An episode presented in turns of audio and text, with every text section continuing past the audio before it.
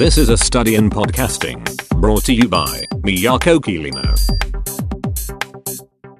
はい、皆さんこんにちは、桐野都です。桐野都のポッドキャストの研究第33回目をお送りします。この番組は、ポッドキャストについて勉強したり、ポッドキャストに関する研究や調査を紹介したり、とにかくポッドキャストについてお話ししていくポッドキャストです。というわけで、まあ、それをお送りしているのが私、桐野都です。よろしくお願いします。今日はですね、ゴールデンウィークも終盤、2022年の5月7日です。まあ、残念ながら、キリノはカレンダー通りの勤務でしたので、まあ、今年のゴールデンウィークは、まあ、細切れっていうんですかね。2回休んで、2回休んでかな ?3 回休んで1回出て、まあ、3回出て1回休んで2回休んでみたいなですね、そういう感じになってまして、これをまとめて全部くっつけた人は10連休とかですね、そういう噂がありますが、ちょっと僕の世界線にはないですね、それね。えー10連休来る人生あったのかなっていう感じがしてますが。まあでもね、もう3連休でね、十分休んだっていう感じになりました。3連休ぐらいだったら普段の週末でもなんとかできるんじゃないかっていう気がするんだけど、やっぱりね、こう普段の土日とは違う、こう祝日の静かな感じっていうのかな、こう街の休んでる感？これがね、またこう癒しをね、与えてくれましたね。はい。皆さんはどんな、ゴールデンウィークだったでしょうか？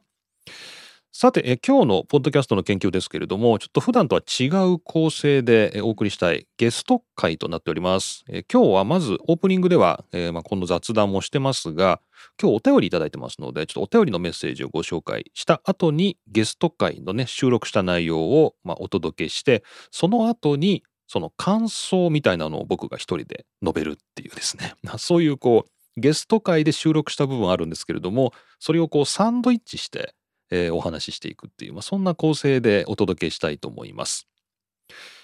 さて、じゃあお便りをね、メッセージいただいてますので、こちら、ツイッターの DM でいただきました。朝みどりさんです。ありがとうございます。桐野さん、こんばんは。こんばんは。ポッドキャストの研究を毎回楽しく聞いています。ありがとうございます。32回目の番組で、ポッドキャストから離れる理由に興味のあるものがないとありました。ありましたね。えー前回ですかね、32回目で、あれはイギリスのオフィス・オブ・コミュニケーションが取った調査でしたね。えーポッドキャストを聞かない理由、ポッドキャストを聞かなくなる理由は何ですかっていうので、興味のあるものがないっていうですね、そういうのがありました。えー私の場合は、興味のある分野が聞き始めるきっかけになりました。ほうほうほう。ポッドキャストの存在は知っていましたが、どういうコンテンツかわからず長年触れずにいました。うん。ある日何気なく Apple Store で F1 を検索して見つけた桐野さんの F1 ログを入り口に今ではポッドキャストが生活の一部になっています。いいきっかけをいただいてありがとうございますっていう。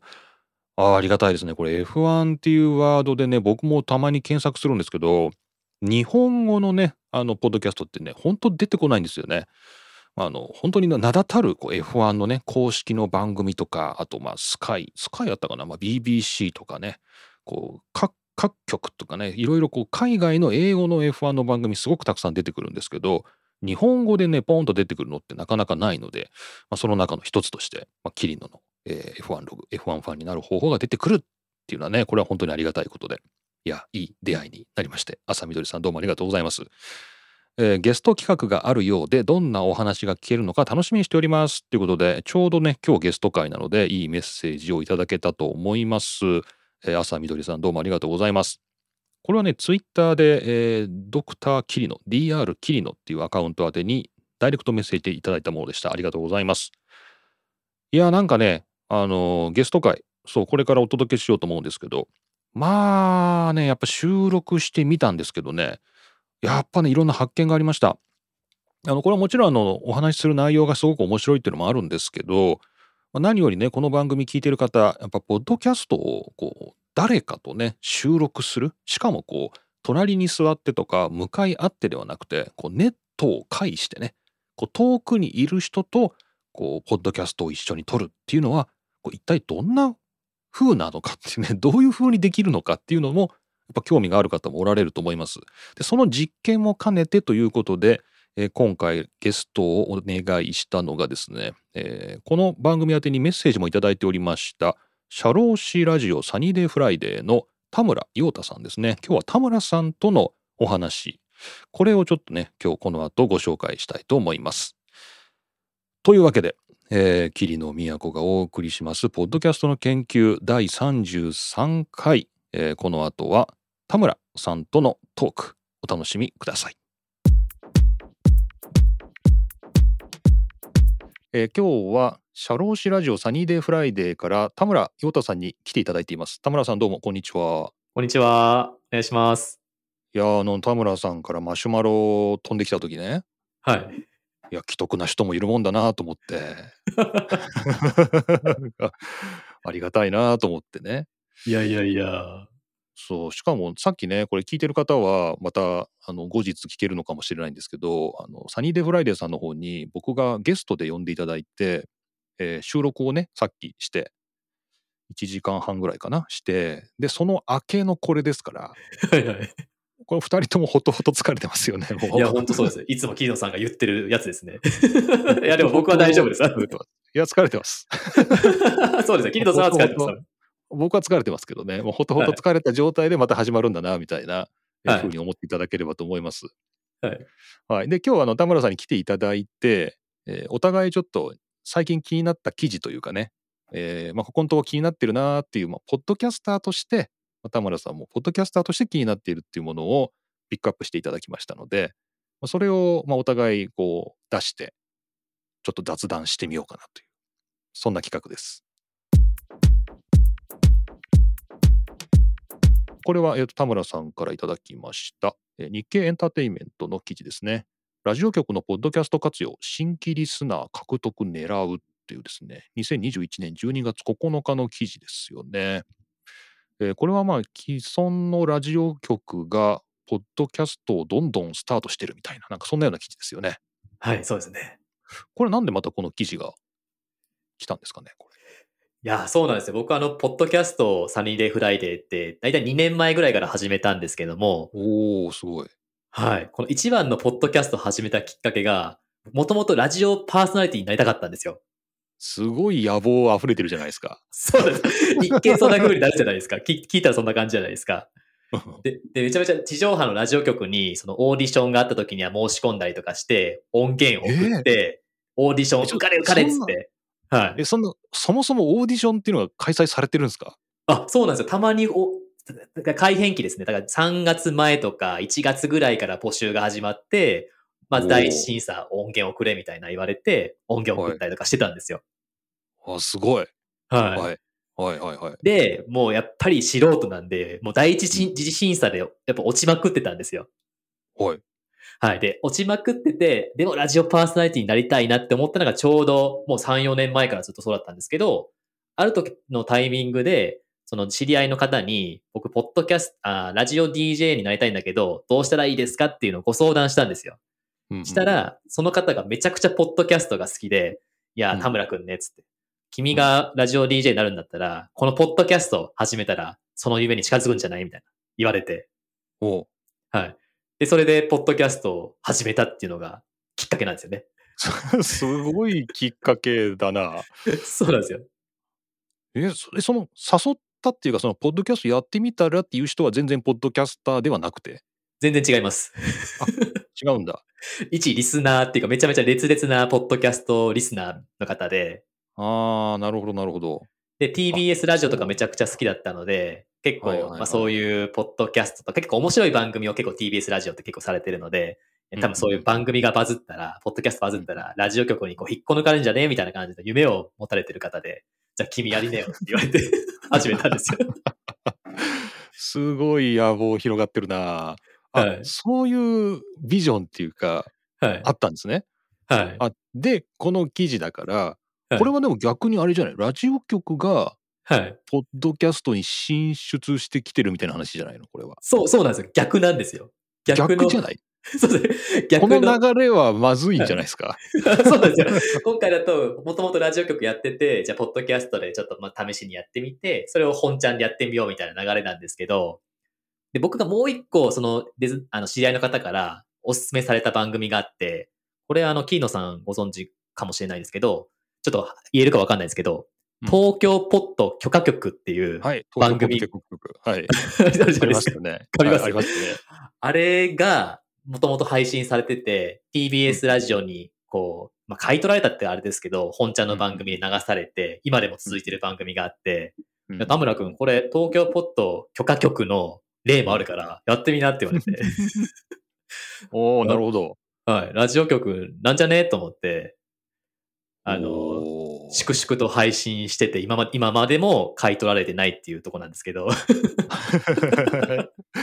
今んとこ、まあ、2年やってるけど、まだ声がかからないというはい感。じなんですね。そうなんですよ。まあまだこれからね、これからあるかもね。そうですね。ああ、そうなんだ。はい。えー、だでも東京ポッド許可局は、はい。えーと、結構もう長いことラジオですよね。結構長いです。ね。2013年とか14年、15年とかそれぐらいからやってますね。2013年から TBS ラジオですね。で、その前は2008年から自主制作を始めとか書いてありますね、ポッドキャストのね。はい。で、イベントやったりして、まあ、結構番組として盛り上がってっての TBS ラジオってことなのかな。はい。なるほど。これが先輩ですね、大先輩。大先輩です。大先輩ですね。この流れに乗りたいという。はい。第2の東京ポット許可局になれるか、なりたい素人ポッドキャスターが ラジオ局に注目されて買い取られるんじゃねえかっていう夢を持ちながらやってるんですけど、それは現実にななるのかっていうのをキリノさんと話したいなと思って 持ってきたっていう。すごいこれちょっとシリコンバレー感あるよね。なんかこう、こう起業して、ちょっと Google に買い取られようかなみたいなね、こう、はい買収されて、こう、なんかすごい利益出るんじゃないみたいな、ね、そんな壮大なシリコンバレー感を感じます。はいそうでえ、すねこ。れはどうなの？それあり得るの？どうなんですかね？いや、そもそもはい。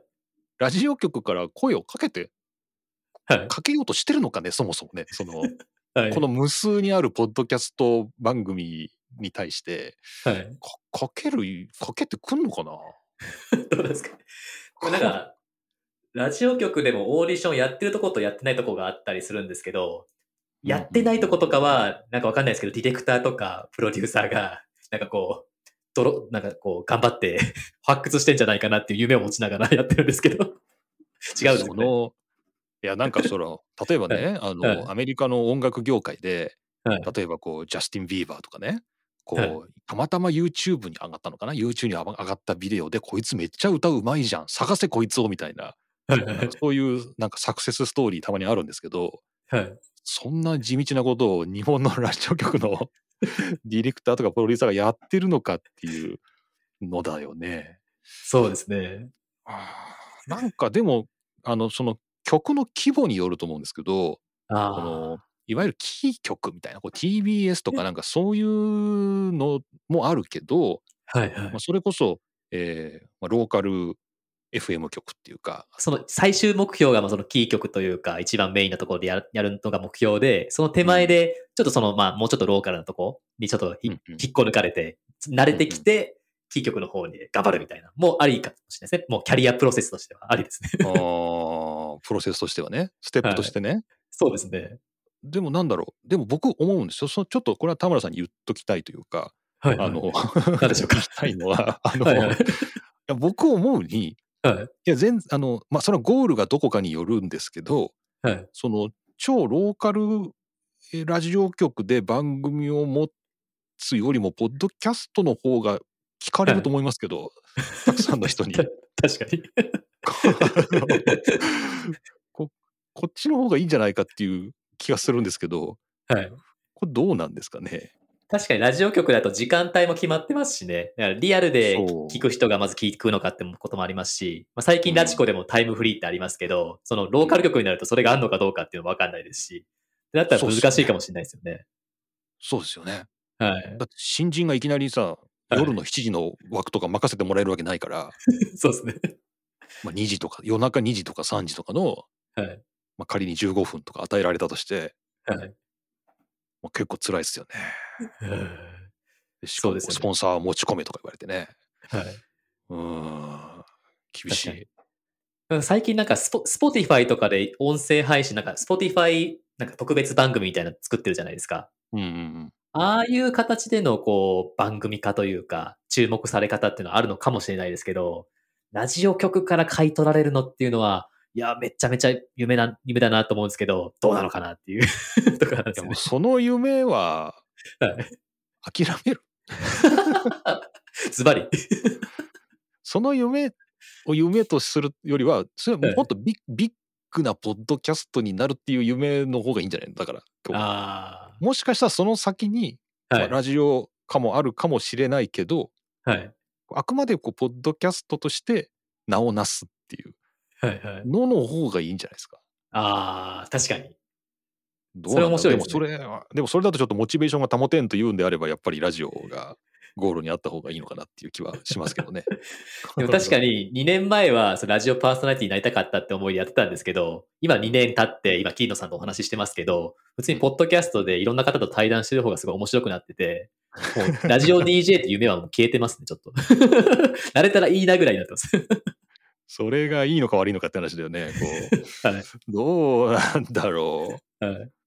でもね、ラジオ DJ になれるっていうのは確かにポッドキャストの売り文句の一つですよね。こうなんていうの？そうなんですか自分で、はいその本当のラジオの DJ になるっていうよりは、はい。ラジオみたいなことができるというか、は憧れているラジオの DJ にあなたもなれますよみたいな。なんかそれは確かにポッドキャストをやり始めるなんか大きな動機の一つな気がしますよ。ああ、確かにそうですね。うん、なんかラジオっぽいことができるっていうか、もうラジオが作れますよみたいな。はい。本当にそれでラジオ局でラジオを流せるぞって思う人はそんなにいないのかもしれないけど、はい。はい。ほぼそれと似たような体験ができるっていうのがはい。売りな気がするから、まあ、間違ってはいないですよね。ああ、そうですね。なんか、桐野さんの話聞いて思い出したんですけど、なんか、Spotify とテレビ東京でタッグしたお耳に合いましたらってドラマがあっおて、おはいはいはいありましたありました。あれも見てたんですけど、あれとかも見てても、あ、自宅でこうしヘッドホンとかつけて、自分で収録環境さえしっかりすれば番組配信できるんだって言って、そこからなんか結構、ポッドキャストに注目されたのも結構大い大きいんじゃないかなって思ったりするんですよね。ああなるほどね。はい。そういうまあでもまあもともとねポッドキャストってそういうものなんですけど、はい。まあ、それが大衆化したっていうか、まあ、広まったっていう感じですよね。ああ、そうですね。うんはいじゃあみみんなラジオ DJ になりたいのかな？どうなんですかね？でもちょっと憧れのところありますよね。なんかラジオ DJ ってかっこいいじゃないですか。響きが。めちゃくちゃ。かっこいいかな？なんかそこに価値観の相違がある気がするんだけど あ、か本当ですか？かかっこいいのか？ラジオ DJ っていう。僕だけですかね。リスナーさんどうですか？僕だけですか？いやこれ聞いてる人はみんなあれだよね。ポッドキャスト自身に興味があるっていうか、ポッドキャスターだったり、はい。ポッドキャスト自体に興味があるっていう人が多いと思うから、そうですよね。どう感じてるんでしょちょっとマシュマロでちょっと投げてもらいましょう。私もラジオ DJ で志望ですみたいな。うね。そっち投げますかねそっち来るかな そのオーディションの、はいオーディションを受けたっていうキャリアすごい大事な気がしますよ。あ、本当ですか？普通受けないですよ、キャリア、そのオーディション。はいはい。いや 今までそういう発想なかったですから、オはい。ーディション受ければいいのかみたいな。それはすごいな。いや、本当に一次審査でいつも落ちてたんですけど、たまたま二次審査行けたとこもあって、二次審査行ったら、横にミキサーさんがいて、実際のスタジオで、なんかうん3分間番組やってくださいって言われて、めっちゃスタジオ感マックスでやったんですよ。すごいじゃないですか。はい。だから本当に僕が今までやったラジオ DJ はさたったの3分、あの曲でやりましたっていう、まあその、それも経歴みたいな。二次審査ですけど。いや二次審査でスタジオ入って3分喋りましたってこれ十分じゃないですかはい。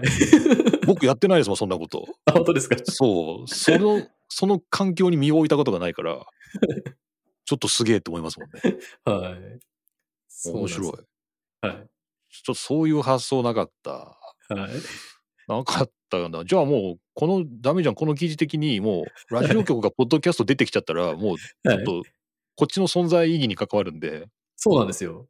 出てき、出てくんなってことですよね。だからね、ラジオ局は、はい。ポッドキャストに出てくるなっていうことね、危機感があるっていう。そうですね。危機感があるってことですね。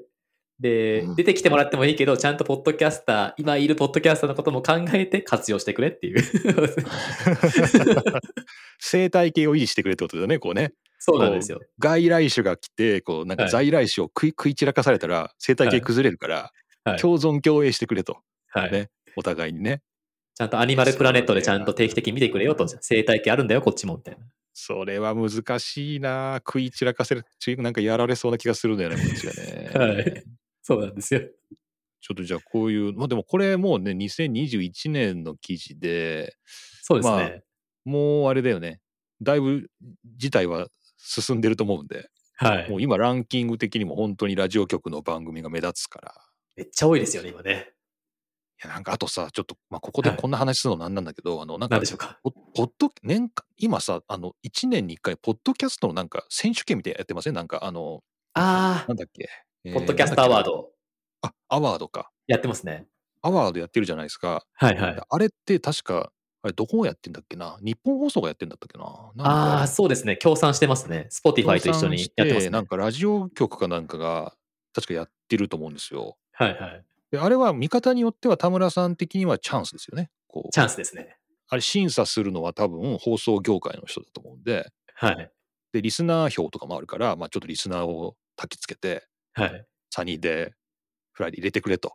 はい。ね、でやって組織票も使いつつあれに進出すれば、はい。まさにこのバイアウトの可能性も出てくるっていうかああ、放送業界の目に留まるっていう意味ではあれはいいはいチャンスですよね。そうですね。うん、だから生かしてもいいかもしれないっていうのはまあそれはメリットとしてはあるんだけど一方では、まだ食い物にすんのかとポッドキャストをね はいはいこのはい。自分らでやってないものに対してもポッドキャストの優劣をつけて、はい。こういいものをラジオ局が拾ってやったぞみたいなはい。はい。余計なお世話だと はい。なんかそういう見方もあるなと確かに。田村さんにとってはチャンスかもしれないなそうですね。僕、あの、過去2回、ポッドキャストアワード申し込んだんですよ。あれ申し込み制なんですか？あれなんか一応私、ササニーデイフライデーって番組やってますっていう、一応登録させてください、アワードに参加しますみたいな、するんですよ。はいはいで、参加したら確かに、その審査中、審査が多分2、3ヶ月間あるんですけど、結構配信回数は増えたんですよ。あの聞く人が増えるってことですか、あ、そうですね。多分そのラジラジオ局の方が聞いてるんですかね審査の方が聞いてるんですかね実際に。あ、これ配信回数増えるんだと思って、で、実際じゃあ、これ多分配信回数増えてるから注目されてるし、僕アワードに多分上がるわと思って、実際見てみたら、ほぼほぼラジオ局が、こう、バックにあるのが、賞のう対象とかになってて、ふざけんなよみたいな。おいおいおいみたいな。あそういう風ですか、はい。いや、ね、わかんないです。ちゃんとね適正審査されてると思うんですけど、ああ、マジかーって。やっぱ素人は難しいなってなりました。あでもそれももう田村さん偉いですよ自分でエントリーしていってるわけだから。はい。もうそれはもういいんじゃもうノミネートされたと考えていいんじゃないですか？もそうなんですかね。う。もうグラミー賞ノミネートだけでさもういいじゃん全然。もう取れなかったけどノミネートされたみたいな。それでも十分経歴になるような気がするけど。確かに言い、ようにね、よりますもんね。言えるも、言えますもんね。いやでもやっぱ自分で動いてるから田村さん偉いわあ、本当ですか？いやオーディションは受けるわアワードもちゃんと申し込むわさはい。もう僕なんて横からブーブー言ってるだけだから 文句があんならその乗り込んで文句言えよみたいなねはい。そういう声もあると思いますからいや、でもそれが助かってるんですよ。やっぱ、ポッドキャスターとしても、その、愚痴を吐け、は悪口を言いたいんですけど、その悪口を言いそうところが、ポッドキャストの研究なんですよ、やっぱり。すごい、あ悪口は言ってない。悪口は言ってない。悪口は言ってないですよ。言ってないですね悪口は言ってない。ポッドキャスターの心理をついてるというかね。はい。若干批判的なだけです。は いはい。というですね、はいはいえー田村さん持ち込みの記事。いや、はいこれいいですね。この日経エンターテインメントのね、ラジオ局のポッドキャスト活用、新規リスナー獲得獲得狙うっていう。これね、ちょっとさっき調べたら、あの僕のね、えーポッドキャストの研究の12回目でもね、取り上げてるんですよ、この記事。あ、本当ですか？そうで、その時に僕が何を話してたかってもう覚えてないんで、はいはい。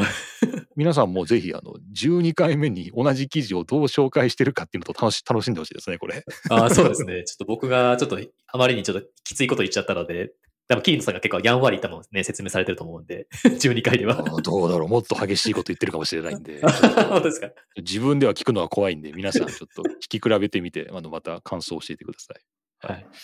というわけで日経エンターテインメントの記事を、えーサニーデイフライで田村さんとお届けしました。どうもありがとうございました。ありがとうございました。いやいやいや、まあそういうわけなんですよ。いやもうまあそのラジオ DJ になるべきかどうかっていうかね、そのラジオ DJ という夢を持つべきかどうかというのは、これはもうリスナーの皆さんにその判断はお任せしたいと思いますが、ポッドキャストをまあやってて、ラジオ DJ をやりたいと思ったことはないな。僕の場合はないですね。僕はないな。ポッドキャストっていうところで何かすごいことができるんじゃないかっていうようなことを考えたことはありましたけど、まあ、そこがあくまでキャリアの中間地点であってその先にプロのラジオの DJ になるっていうことが大事なんだっていうふうに思ったことはないので田村さんから話を聞いててすっごい面白かったですね。こうリスナーの皆さんも多分共感したんじゃないかなと。今、ポッドキャストやってる方とか、まあ、これからやろうかなと思ってる方、あと聞いてる方、これ、ラジオ、やっぱラジオだよね、最後はっていうふうにやっぱ思ったんじゃないかなと思うんだけど、まあ、これは本当ちょっと僕にも判断のつかないところがありますので、ぜひですね、マシュマロなり、ツイッターの DM なりですね、リプライなどでですね、教えていただきたいですね。このラジオっていうところはどうなのかと。で、まあ、それは、まあ、そんな感じの話題でしたが、まあ、面白かったですね。この社労士ラジオサニーデイフライデーさんはリンクも貼ってありますし、これ毎回毎回ね、違う方がゲストに来て、田村さんがお話ししてるっていう、まあそういう、なんていうんですか？一種格闘技選手権っていうんですかね。もう毎回毎回違う人が来て試合してるみたいな、なんかそういう、あの、すごい番組なんで、まあ、ぜひですね、まあ、この番組とも違うし、こう、二人がね、いつも同じ二人がメンバーが揃って話してるっていうのも違うし、またこう全然違うスタイルのポッドキャストっていうところで、ま、楽しんでいただけるんじゃないかなと思います。ぜひ皆さんも聞いてみてください。さて、それでなんですけど、まあ、この収録だけど、えーこれはね、この番組でも紹介した全キャスターというサービスを使って撮ってみました。この全キャスターっていうサービスは、これはあの無料で使えるサービスで、もちろん有料に課金させられることによってですね、えお金を支払うことによって使える機能がもちろん増えます。けれども、最低限の、なんていうんですか、こう、遠隔地のね、人と録音するっていう機能に関しては、ほぼ制限なく使えるという、まあ、これがあの全キャスターです。ポッドキャストの研究的には、29回目かな ?29 回目でお話ししてると思いますので、よかったら聞いてみてください。で、これ使ってみたんですけど、まあ、まずね、あの、いつも、あの、ポート F の三宅さんと DNF さんと3人で収録している、僕がゲストで出ている方のポッドキャストあるんですけど、あっちのポート F、ラジオポート F の方では、この三宅さんが全キャスターをずっと使ってて、僕はこうゲスト側として全キャスターを使ってたんですね。なので、ホスト側、録音する側として全キャスターを使ったことなかったから、これぜひやってみたいと。で、今回やることができて。で、使ってみて思ったのは、すごくシンプルなツールで、まあ、ほぼ迷うところがないというか、ね、録音ってやれば、もうそのまま 録音されるし、当たり前なんだけど、で、こう収録、録音停止ってやると、えー MP3 ですね。無料の場合は MP3 ファイルになります。有料の場合は無圧縮の、えーウェブファイルですね。WAV ファイルになりますけれども、MP3 ファイルで無料の場合は圧縮された状態ですけれども、2トラックですね。2人の場合は2トラック分、えー個別にそれぞれローカルで録音したものっていうのがサーバーにアップロードされて、それを僕がダウンロードすると。で、2ミックスですね。2つの、えーっと、なんていうんですか、チャンネルとして、こっちで、まあ、それぞれイコライジンをかけたり、コンプレッサーかけたりとか、まあ、いろいろな処理をして仕上げることができるっていう、まあすごく、なんだろう。まあ、手間は、なんていうの、後手間はかかるけど、普段、こう、なんていうのかな、えーっと、うんと、取りっぱなしで出してるんだけど、こう、処理をしたものを出してるっていう人にはすごく使いやすいサービスだなと思いました。こう、ポッドキャストの取り方もいろいろありまして、まあ、それこそ iPhone で、まあ、テーブルの真ん中に置いて、レッツゴーみたいなね、二人で喋るっていう、これはもう、もうほぼほぼもう編集は、まあ、もちろんカットとかできますけれども、まあ、それぞれの声の音量を揃えたりとか、まあ片方の、えーだけちょっとこうなんだろうボリュームを下げたりとかなんかそういう調整はできないですよね。ただ、えーそれぞれの声を別々のトラックで取ればそういうあの調整微調整ができますので普段からそういうことをやっているっていう人にはこの全キャスターで撮るっていうのはすごくいいなと思いました。おすすめできますね。とりあえず無料で使えるので、まあ十分じゃないですか、MP3 でね。あのいいんじゃないかなと思いますが、試してみるのは価値あるなと思います。まあ、逆にもうそんなあの、2トラック来られても困るとかね。こう、5人で話したら5トラック分、この話した内容がこう来る、5チャンネル分来るっていうのはちょっと困るという人もいると思います。そういう方は、まあ、 Zoomで撮るとか、あの、まあ、まとめてドーンでね、撮っちゃうっていう、そういう方方法でやったらいいかなと思います。ただ僕みたいにこうそれぞれのチャンネル調整したいなっていう場合はこの Zencastrすごいいいサービスだなと思いました。で実際今回もこの Zencastrでバラバラに撮ったってことが非常に役に立ってます。えどうどういうことかっていうと、まあ、ちょっと聞いていただいて分かったと思うんですけれども、まあ、僕はこの、まあ、いつも通りのこのマイクのセッティングで撮ってはいるんですが、えー相手のですね田村さんの方は、まあ、僕は全然あのどんなマイクか知らないですし、収録環境も、まあ、全然違うですよね。でおそらくなんですけど、まあ、僕は今まあそんな広い部屋ではないですけど、まあ5畳ぐらいかな。面積的にはまあ4畳か5畳かっていうぐらいのところではありますけど、まあ片方、まあ本棚とか、えーまあカーテンとか毛布とかね、まあそういうので、まあなるべくこう音が響かないようにこの部屋をセッティングしてるんですよね。こう音が響かないようにね。ちょっと狭い部屋って声が響いちゃう。これよくあるのはお風呂ですね。お風呂で歌うの気持ちいいのなぜかっていうと、すごく狭い部屋に閉じ込められてて、自分の声がこの壁に反射して、えーまあ、エコーに、ね、なるからですよね。リバーブって言いますけども、こう、モワンモワンってなるから、まあ、天然のエコーになって歌ってて気持ちがいいっていうのがお風呂ですけど、それと同じようなことが狭い部屋では起きる。でもそれを、ポッドキャストとか、まあ、ボーカルの録音もそうですけど、そういう壁から反射してくる音っていうのをもう徹底的に嫌うので、もうそれはもう本当なくしたいんですよ。だから、もう僕もドアにはあののれんとか毛布とかねかけたりとかあともちろん本もねあのそういう吸収剤になりますし、えーまあ、クッションとかねあのそういうものもね全部こう吸収剤になりますからいろいろ周りに置いて、えーなるべく声が響かないようにして撮ってます。けれども田村さんの方はね非常にその反射音が入っていてあのまあ言ったらお風呂の中で喋ってるのかなっていうぐらいのあのなんだろうすごい反射してるあのマイクにねあのその反射音を拾ってるような状況でうーんこれはだから僕の方はまあいつも通りこのまま使えばいいんだけどこれ田村さんの側だけは調整が必要だよなっていうような時に今回あの全キャスターでバラバラに撮ってたね音声ファイルをこっちであの調整して使うっていうことができたので田村さんの方だけ、えー EQ ですねエコライジングって言いますけれどもこう音の特定の周波数だけ削ったり特定の周波数だけ強調したりっていうのを僕と田原さんでは全然違うセッティングにしてかけてなるべくその反射してくる音っていうものをあの皆さんに気にならないようにするっていうまあそんな調整をしてみたりしています。そんなことができたのは Zencastrだからっていう感じですよね。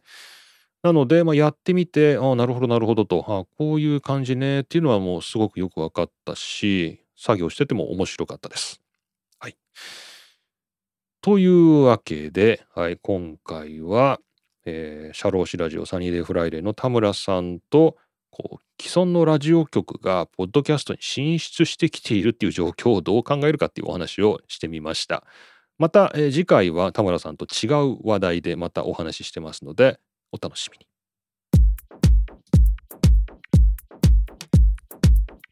はい。というわけで今回もほとほと疲れました。桐野都のポッドキャストの研究第33回目をお送りしました。いやもうほとほと疲れたとはいえ、ね、今回は半分ぐらいがもうね、前日収録されているものですから、それは楽なんじゃないのかと。ね、これで疲れてたらどうするんだと。そんなお叱りの声も聞こえてこないことはないですけども、いやいや、あのね、やっぱね、一人でやっているものと、二人とか三人でっていうのは、もう全然、なんていうのかな、もう、使う頭が違う。もう全然違う。僕が一人で話す時っていうのはもう全て構成とかをこう頭の中である意味こう先読みしながら話してるわけでで、まあ、ほぼ無編集で今出してます。まあ、実際もう編集全くせずにそのまま収録したものを普段は出してます。で、これは自分一人でやってるからっていうのもありますけど、まあ、大体は頭の中でイメージしたものをまあ喋ってるから、まあ、そうそうなんかおかしなことにはならないし、まあ、逆に言えば、こうあまりこう発展性がないんですよね。こう予想外のことっていうのは、まあ、めったに起きない。ですよね。ところが、まあ、2人3人でってね自分以外の人とお話をすると全然もう話がどういう方向に転がっていくかっていうこともわからないわけだから、まあ、とにかく、まあ、まあその時は話してることがすごく面白いですね。まあ、2人で話してるその2人の世界の中では非常に面白い。だけれどもそれを取り終わってさてディレクターとしての自分っていうのが出てきた時にこれを他の人も聞くっていうことを前提に聞いてみるとまあですね、これ編集したくなってくるわけです。まあ、やっぱ最低限編集はしなきゃいけないだろうと。まあ、例えばこれはいらないな。まあ、ここはなくてもいいな。ここはない方がリズムよく話が通じていくなっていうところはま削るし、まあ、この辺の表現はちょっと2人ともね、この2人の中で話してる分にはこう通じ合ってて誤解されることっていうのはないんだけど、これをまた全然違う人がふっと聞いた時に、これはちょっと嫌な気持ちになるんじゃないのかなっていうのところはま削ったりとか。ね。まあ、逆に、あ、これすっごい面白いじゃないっていうね、これはじゃあもうちょっと前出してみようとかね、なんかそういうことをやっぱやりたくなっちゃうんですよね。なので、えー普段とはちょっと違う頭を使いました。はい。なんかね、久しぶりに、あの、いい経験したなと思いました。ので、また、えー来週もこの玉田さんとちょっとトークをまたお届けする予定ではありますけれども、皆さんからのメッセージ、あの、マシュマロで、お送りいただけます。マシュマロっていうのはね、匿名でお送りできる、え匿名でお送りできる、匿名でメッセージを送ることができるサービスですが、まもしよかったら名前をね、あの文中に書いていただければ、えーペンネームということでご紹介できますので、えーマシュマロをご利用ください。また、ツイッターで、えー今日朝みどりさんからいただきましたけれども、ツイッターの DM で霧の宛てに送っていただいてもいいですし、リプライでね、送っていただいても大丈夫です。まあ、何にせよ、こちらに文章という形で残るものであれば、何でもメッセージ受け付けております。特に今回ね、あの田村さんとの会話の中でね、これリスナーの人どう思ってるんだろうみたいなポイントがいくつかありましたので、まあ、もし皆さんよかったら、えーメッセージで教えていただけると、まあ、田村さんも喜ぶんじゃないかなと思います。というわけで、えー今回も桐野都がお送りしました。また次回お会いしましょう。